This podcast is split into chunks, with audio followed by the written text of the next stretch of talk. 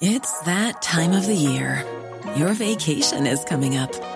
You can already hear the beach waves, feel the warm breeze, relax, and think about work.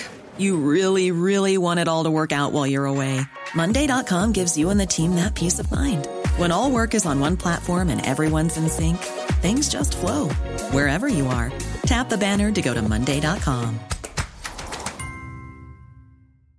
Ryan Reynolds here from Mint Mobile. With the price of just about everything going up during inflation, we thought we'd bring our prices down. So to help us, we brought in a reverse auctioneer, which is apparently a thing. Mint Mobile Unlimited Premium Wireless. How to get thirty, thirty, how to get thirty, how to get twenty, twenty, twenty, how to get twenty, twenty, how to get fifteen, fifteen, fifteen, fifteen, just fifteen bucks a month? Sold! Give it a try at mintmobile.com slash switch. forty-five dollars up front for three months plus taxes and fees. Promo rate for new customers for limited time. Unlimited more than forty gigabytes per month. Slows full terms at mint mobile dot com.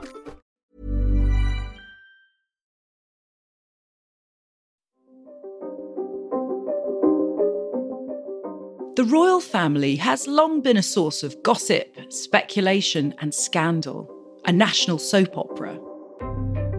In court, Princess Anne only spoke to confirm her name and plead guilty to a charge of having an uncontrollable dog.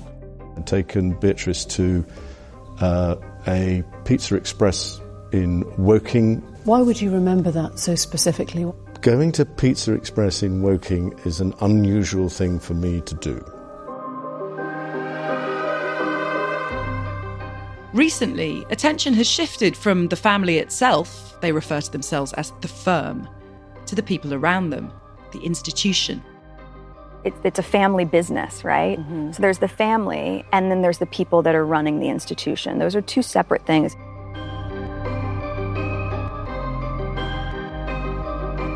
Who really knows what's going on behind palace walls? A royal correspondent's best sources are often the unseen aides, advisors and staff working away behind the scenes. So who are these advisors? What do they really do? And what can they tell us, not just about how past stories unfolded, like Harry and Meghan's exit from the household, but the future of the royals?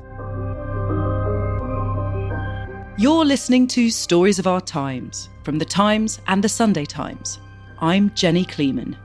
Today, courtiers, the hidden power behind the crown. I'm Valentine Lowe. I'm the royal correspondent of The Times and author of Courtiers, the Hidden Power Behind the Crown. Tell us about courtiers. Why this book? Why write it now? This all came out of the interview that Meghan, the Duchess of Sussex, gave to Oprah Winfrey in March of twenty twenty-one, in which she said something very pointed, talking about the royal family. She said, there's the family, and then there's the people that are running the institution. Those are two separate things. This was a very deliberate remark. What she was saying was that much of what led to her and Harry's departure from the working royal family was down to the people working behind the scenes, the faceless courtiers, the, the men in grey suits, as Diana used to call them. The idea of the book sprang out of that. It was to answer the question, well, who are these people? What do they do? And are they as bad as Meghan says? And why did those people agree to speak with you? I think they wanted to put the record straight. They wanted to explain what these advisors do and how, for the large part, they're sort of public-spirited people trying to do a job of giving the best possible advice to their principals, the members of the royal family. And was it difficult to get them to talk to you?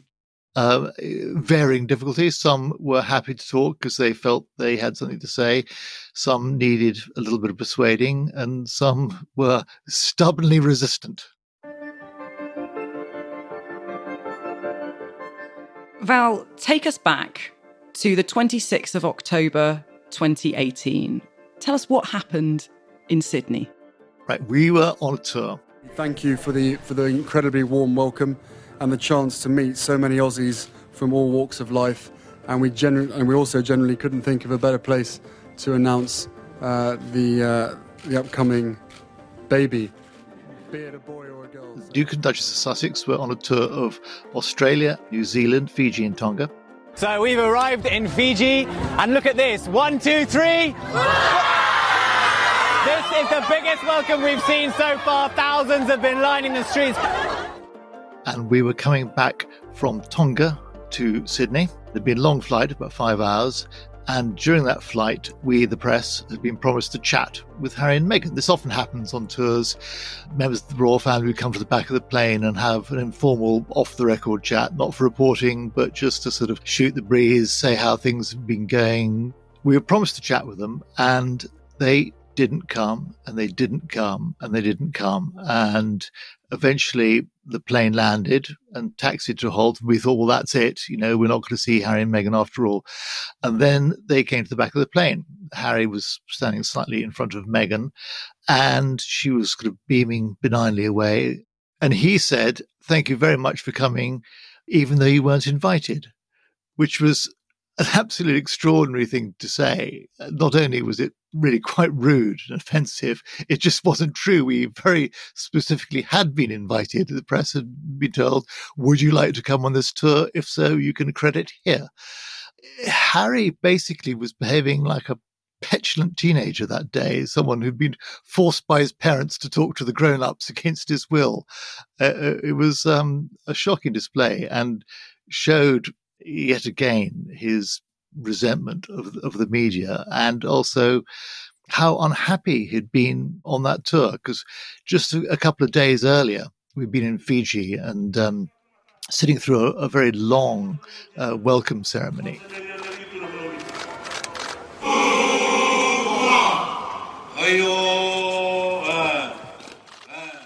Harry and Meghan were on a stage on two sort of thrones, and Meghan was staring straight ahead, smiling away, looking as though she was enjoying every second of it. Harry was just glowering off to the left where we, the media, were sitting, and just staring daggers at us. He was absolutely furious with us for some reason, never been quite sure why. We were all aware that Harry was not a happy bunny on that tour. Why does Harry have such disdain for the media? Well, it's perfectly understandable, because the memories of what happened to his mother. She, for much of her married life with Charles, she'd been pursued by the press. And, you know, on the night she died, she was being chased by the paparazzi in Paris. Uh, now, whose fault that was is a different question. I think most people would argue she died because she's been driven too fast by a man who was drunk. But, you know, the, the media had a role, and I think it's incredibly understandable that Harry and indeed William should have a resentment towards the press. But the point is that William has dealt with it. I'm not saying he loves the media still, but he has reached an accommodation, and he has professional and often pleasant exchanges with us. Harry has never really been able to get over it. Everyone's guilty for buying the newspapers, I guess, but um, hopefully no one actually believes what they read. Um, which I certainly don't. But yeah, of course, of course I read it. If there's a story and something's being written about me, I want to know um, what's being said. Um, but it, all it does is just upset me and anger me that people can get away with writing the stuff they do. So his distrust for the media predates his relationship with Meghan. But tell us how things change when she comes on the scene. There are two other things. One is his distrust of the courtiers in the other household. So he then, at that point, was based at Kensington Palace. He really didn't have any time for the advisors who worked at Clarence House, his father's place, or at Buckingham Palace. He also had this obsession, this idea about his, he had a shelf life. Harry, you know, in, in many ways, Harry is a good soul. He he wants to do good. He wants to use his position for the greater good of humanity. But he's also an impatient person, and he wants instant results. And sometimes that could be absolutely great. So when he invented the Invictus Games, which was a Paralympic-style event for injured servicemen and women, that got turned around incredibly quickly, basically from the inspiration when he saw something in America on a similar lines to when it happened in England was just twelve months. And that was Harry's drive for instant results. But he had a feeling that he, he had a limited shelf life. He was going to grow older. And as he grew older, the, the same fate awaited him as often awaits members of the royal family. They become less relevant. They become less interesting. And he thought that by the time Prince George, his nephew, turned eighteen, uh, Harry would be over. No one would care what he had to say or do.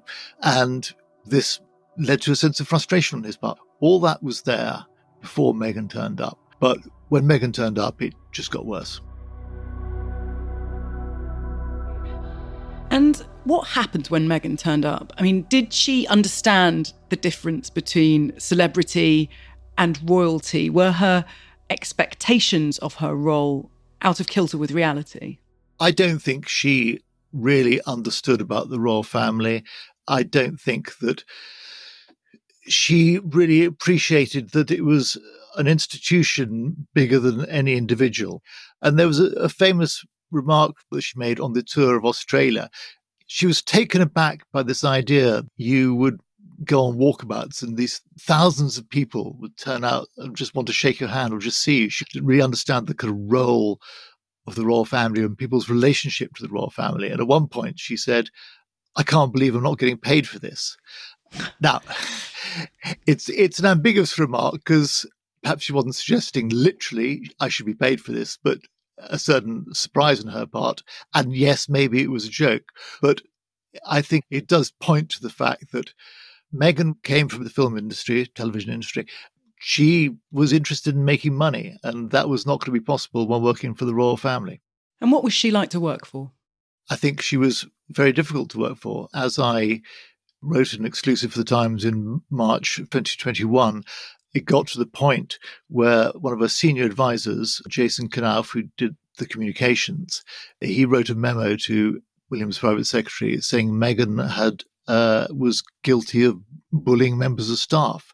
Did Meghan Markle bully her staff, even making them cry? The blockbuster accusations come from the prestigious London Times newspaper on the eve of Meghan's controversial interview with Oprah. I've spoken directly and indirectly to some of those people, and they were having a very difficult time. There was one instance when someone was due to see Meghan and feared that it would be a rather tense, tense meeting and talked about shaking with fear and being terrified of talking to her. That's obviously not a healthy working atmosphere. And there was another occasion when some member of staff trying to do something and Meghan was making it quite clear in a meeting attended by other people that her efforts were not really appreciated by Meghan. And Meghan said to this person, listen, if there was literally anyone else I could ask to do this, believe me, I would, which is a crushing thing to say to someone uh, in front of others. Mm. Now, whether or not Meghan was a bully, I can't pass judgment on that. I wasn't there. And the Buckingham Palace review that took place into the bullying was never published, so we don't know. But uh, I think she was certainly a tricky and demanding person to work for. But Meghan herself has said that she was unhappy during this time and that she made that known. And so I went to Human Resources and I said, I just really, I, I need help because in my old job there was a union and they would protect me. And I remember this conversation like it was yesterday because they said, my heart goes out to you because I see how bad it is, but there's nothing we can do to protect you because you're not a paid employee of the institution. She spoke to H R, didn't she? Well, yes, she spoke to H R and didn't really get much satisfaction there.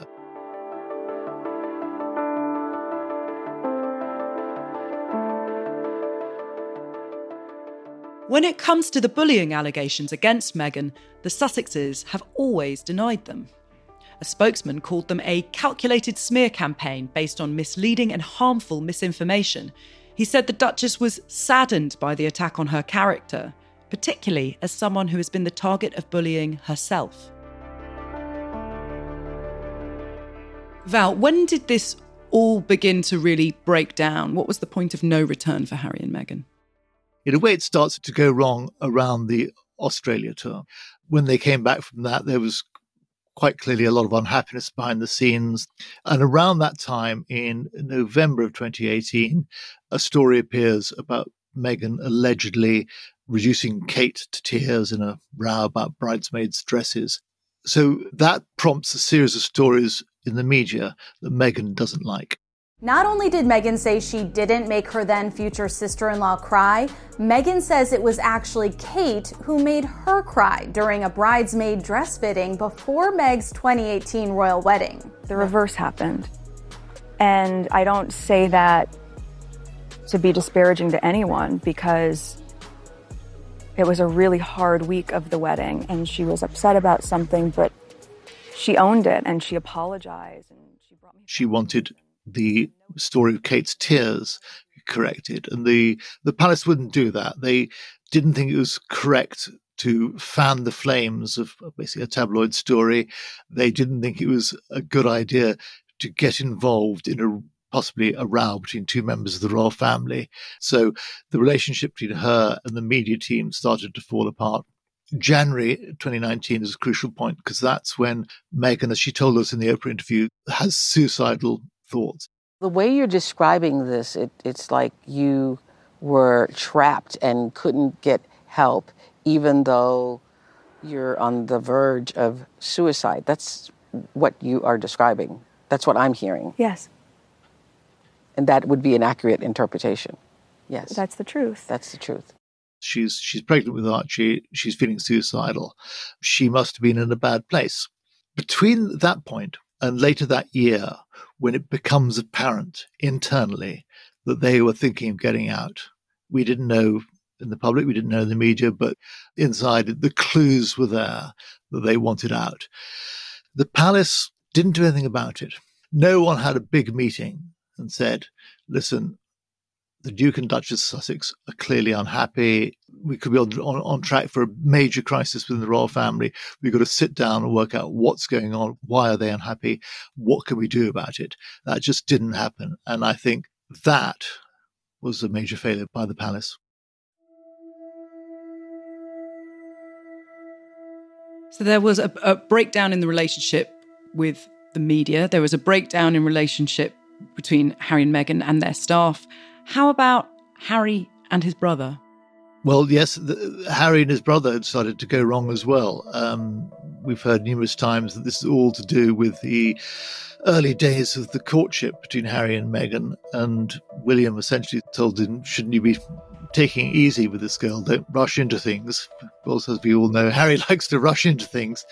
And Harry was extremely offended by that remark. And I think that was the root of the rift between the two brothers.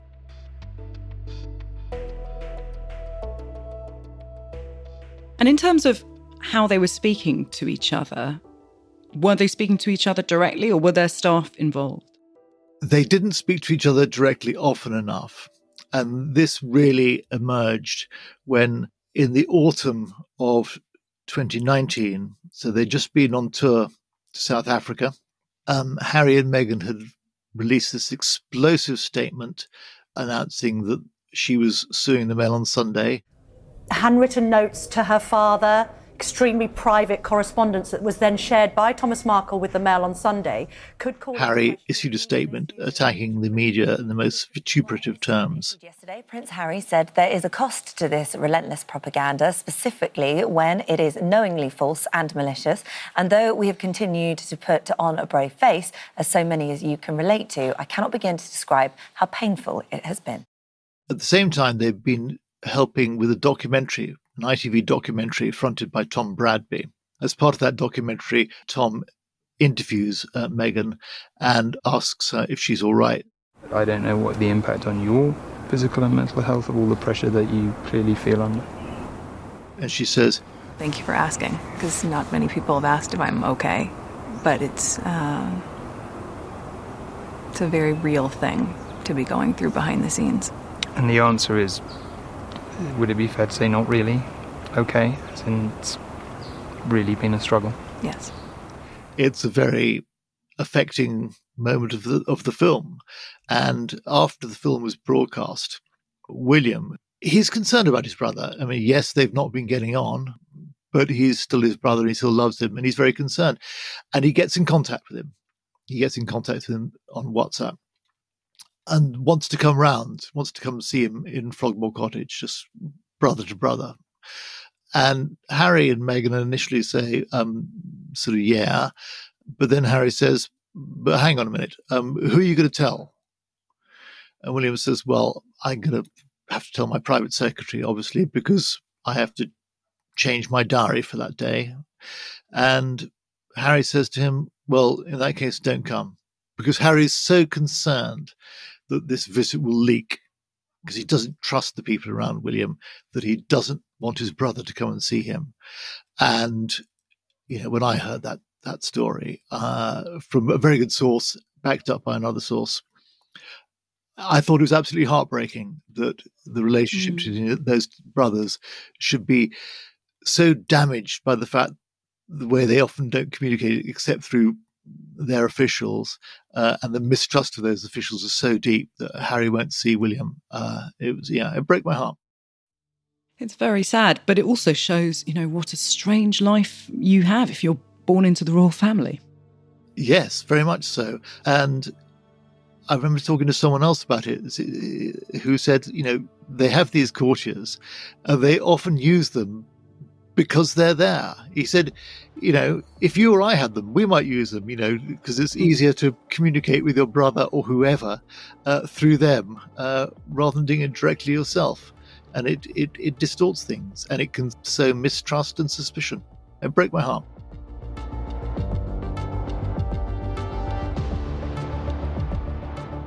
Coming up, just how does someone go about becoming a royal advisor? And who is the new king listening to? That's in just a moment. I'm Louise Callaghan, a foreign correspondent for the Sunday Times. I work from the front line of international politics and war, bringing you stories from Ukraine to Syria and Yemen. We can only do this thanks to the subscribers of the Times and the Sunday Times. Subscribe today by visiting thetimes.co.uk forward slash stories of our times.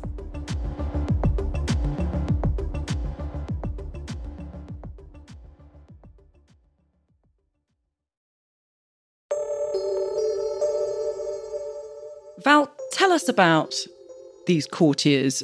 How do you become one, first of all? In the old days, if you were born into the right family, that usually helped. I mean, there were there were sort of dynasties of courtiers. There was a chap called Lord Stamfordham, who had two descendants who became courtiers.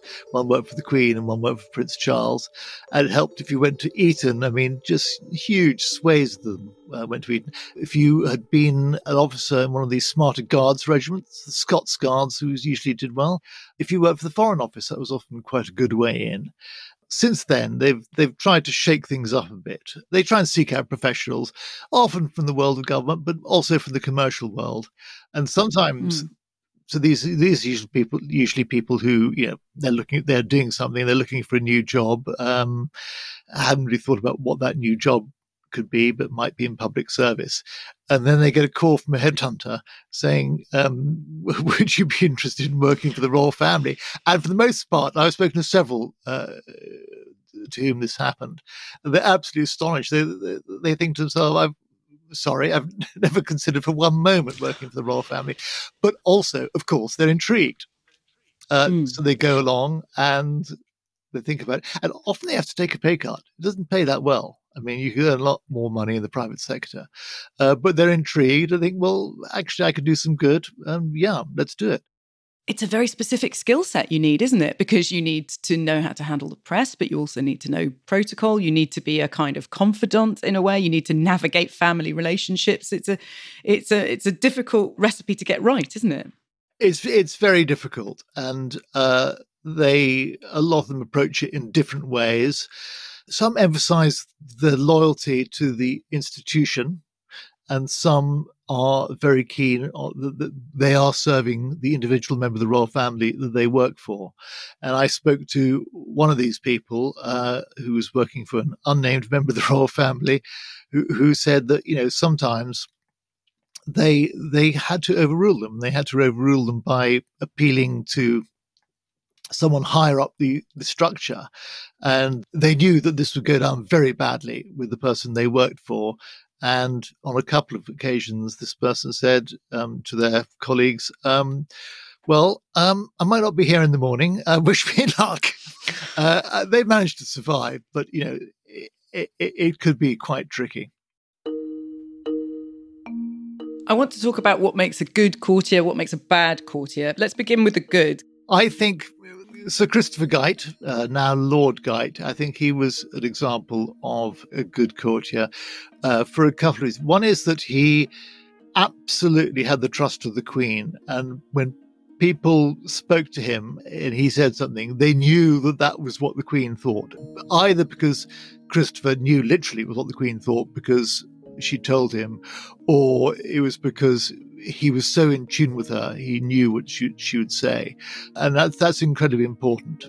The other reason why I think Christopher was good was he did a good job of moving the royal family on, in the sense that, you know, the transition from the Queen to Charles was coming at some point. We obviously didn't mm. know when. He gradually shifted more and more onto Charles, and Christopher made that sort of a relatively seamless transition. And also Prince Charles has been very well advised, hasn't he? If you think about the huge turnaround in public opinion when it comes to his relationship with Camilla, it's quite remarkable. Yes, there was a time when Camilla was allegedly the most hated woman in Britain. I take that with a slight pinch of salt, but in certain quarters, she was very, very unpopular. And he, uh, Charles recruited someone called Mark Bolland, who was sort of young, comprehensively educated, came from Middlesbrough, and he was gay. And he he was like a breath of fresh air. And his job was to make Camilla acceptable. And there was uh, a key moment. It was Camilla's sister Annabelle's birthday party, and Charles and Camilla turned up together. And the press were informed about this. And I, I remember being there outside, huge banks of photographers all waiting to see this moment when Charles and Camilla were finally sort of out officially together in public.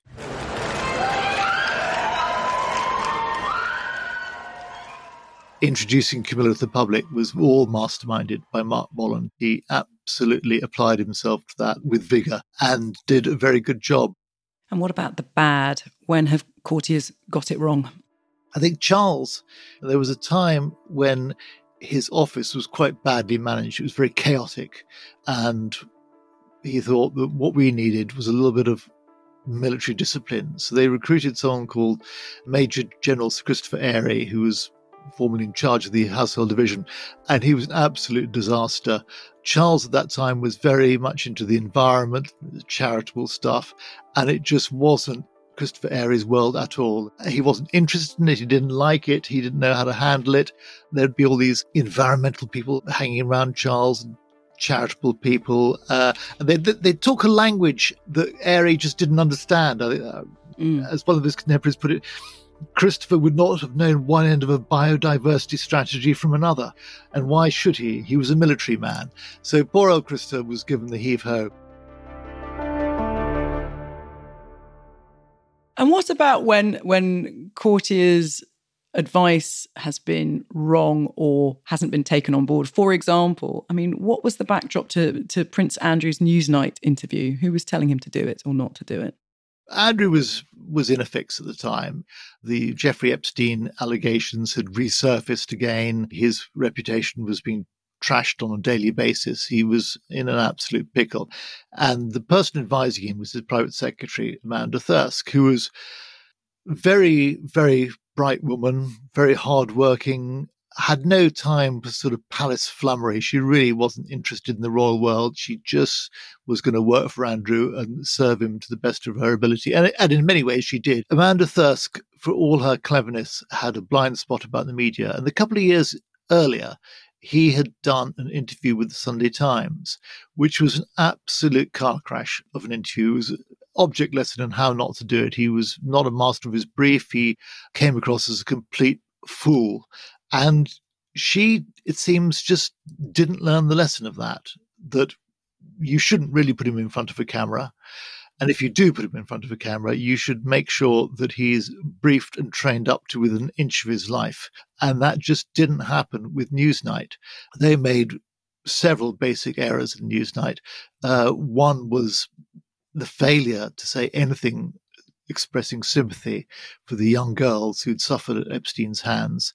And the other was some of the ludicrous things uh, that Andrew said that became such a laughing stock. There's a slight problem with with, with, with, with the sweating um, because uh, I, I have a peculiar medical condition, which is that I don't sweat, um, or I didn't sweat at the time.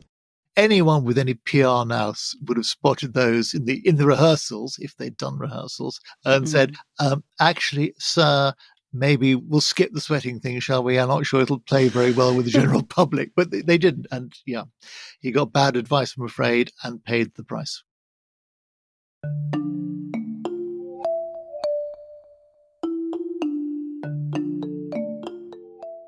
We now have a new monarch, we have a king, and we have a king whose opinions are known to us in a way that we never knew the Queen's opinions.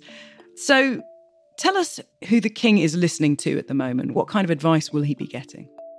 Above all, the person that he'll be listening to is Sir Clive Alderton. He's been his private secretary for some years. He's, he's very long-standing. Clive is very clever. Colleagues have described him as a man who plays three-dimensional chess. He thinks of all the angles, and he is hyper-loyal to Charles. Sometimes other households have complained that hyper-loyal to Charles at the expense of them, but he knows how to deal with Charles and Camilla. Camilla likes him a lot. One of the tricks that Clive has got, as well as his strategic brain, is uh, ability to make them both laugh, because in any relationship you can have moments of tension, and the ability to diffuse them with laughter is actually very valuable.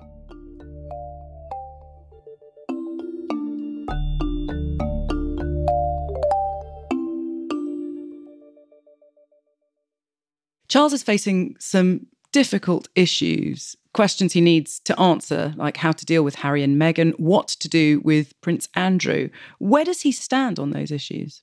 Prince Andrew is over in terms of official uh, working life as a member of the royal family. There's no way back for him. Charles is quite clear that it's just too damaging to the reputation of the royal family. It's what Charles believed before, and the only chink that Andrew had to work on before was his mother's love and understanding for him. She's now gone. His only real ally has gone. He has to find another way of, of living his life. Whether he has the application or the imagination or the humility to do that, we'll have to see. As for Harry and Meghan, you know, Harry is his much-loved son. But in terms of being a working member of the royal family, I think Charles would also be clear on that. You can't be half in or, or half out. Charles would dearly love for the family rift to be repaired. I think that'll be a long and difficult process. Um, it was interesting watching everyone around the time of the Queen's funeral, but there was clearly no rapprochement between the Sussexes and the rest of the family, but at least everyone behaved pretty well. And one can only hope that they can build on that slowly, but it's going to be uh, a long, slow process. Val, yours is not the only much-anticipated royal book. There is another book due out soon, Harry's book. What are the courtiers worried about that might be in that book? They and everyone within the royal family are worried that Harry will have more to say, that particularly worried what he might have to say about Queen Camilla. They're worried of what he might have to say about his upbringing, about his father, about his brother, his relationship with the courtiers. We've heard reports that he's had second thoughts about some bits of it. Hard to know the truth of that, but I think they're, they're kind of bracing themselves, and Harry just has to think to himself, to what extent do I want to blow up further my relationship with my family? Doesn't his career now, his income, depend on continually having these revelations? Well, for his sake, I hope not. Um, I think people are going to tire of these things eventually, I would have thought. He had this structure, didn't he? He had this structure through which he could contribute. It was called the royal family. And now he's outside that structure, and he has to find a way of contributing to public life that does not involve the royal family. And that might be tricky, but I don't think it's impossible. I wish him luck, because he is someone who's got something to offer, but it can't involve continually griping and moaning about his family and an institution of which he's no longer part.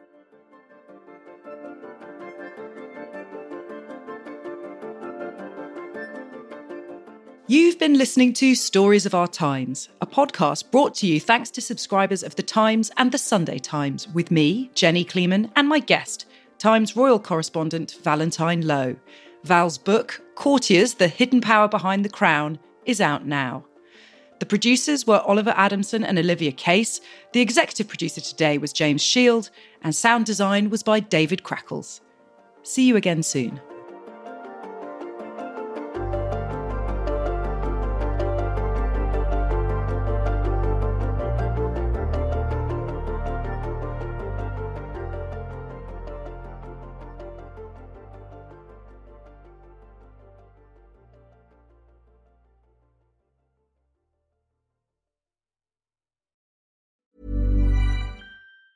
Planning for your next trip?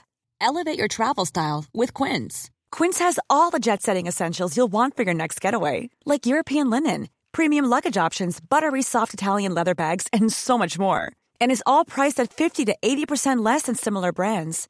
Plus, Quince only works with factories that use safe and ethical manufacturing practices. Pack your bags with high-quality essentials you'll be wearing for vacations to come with Quince. Go to quince dot com slash pack for free shipping and three sixty-five day returns.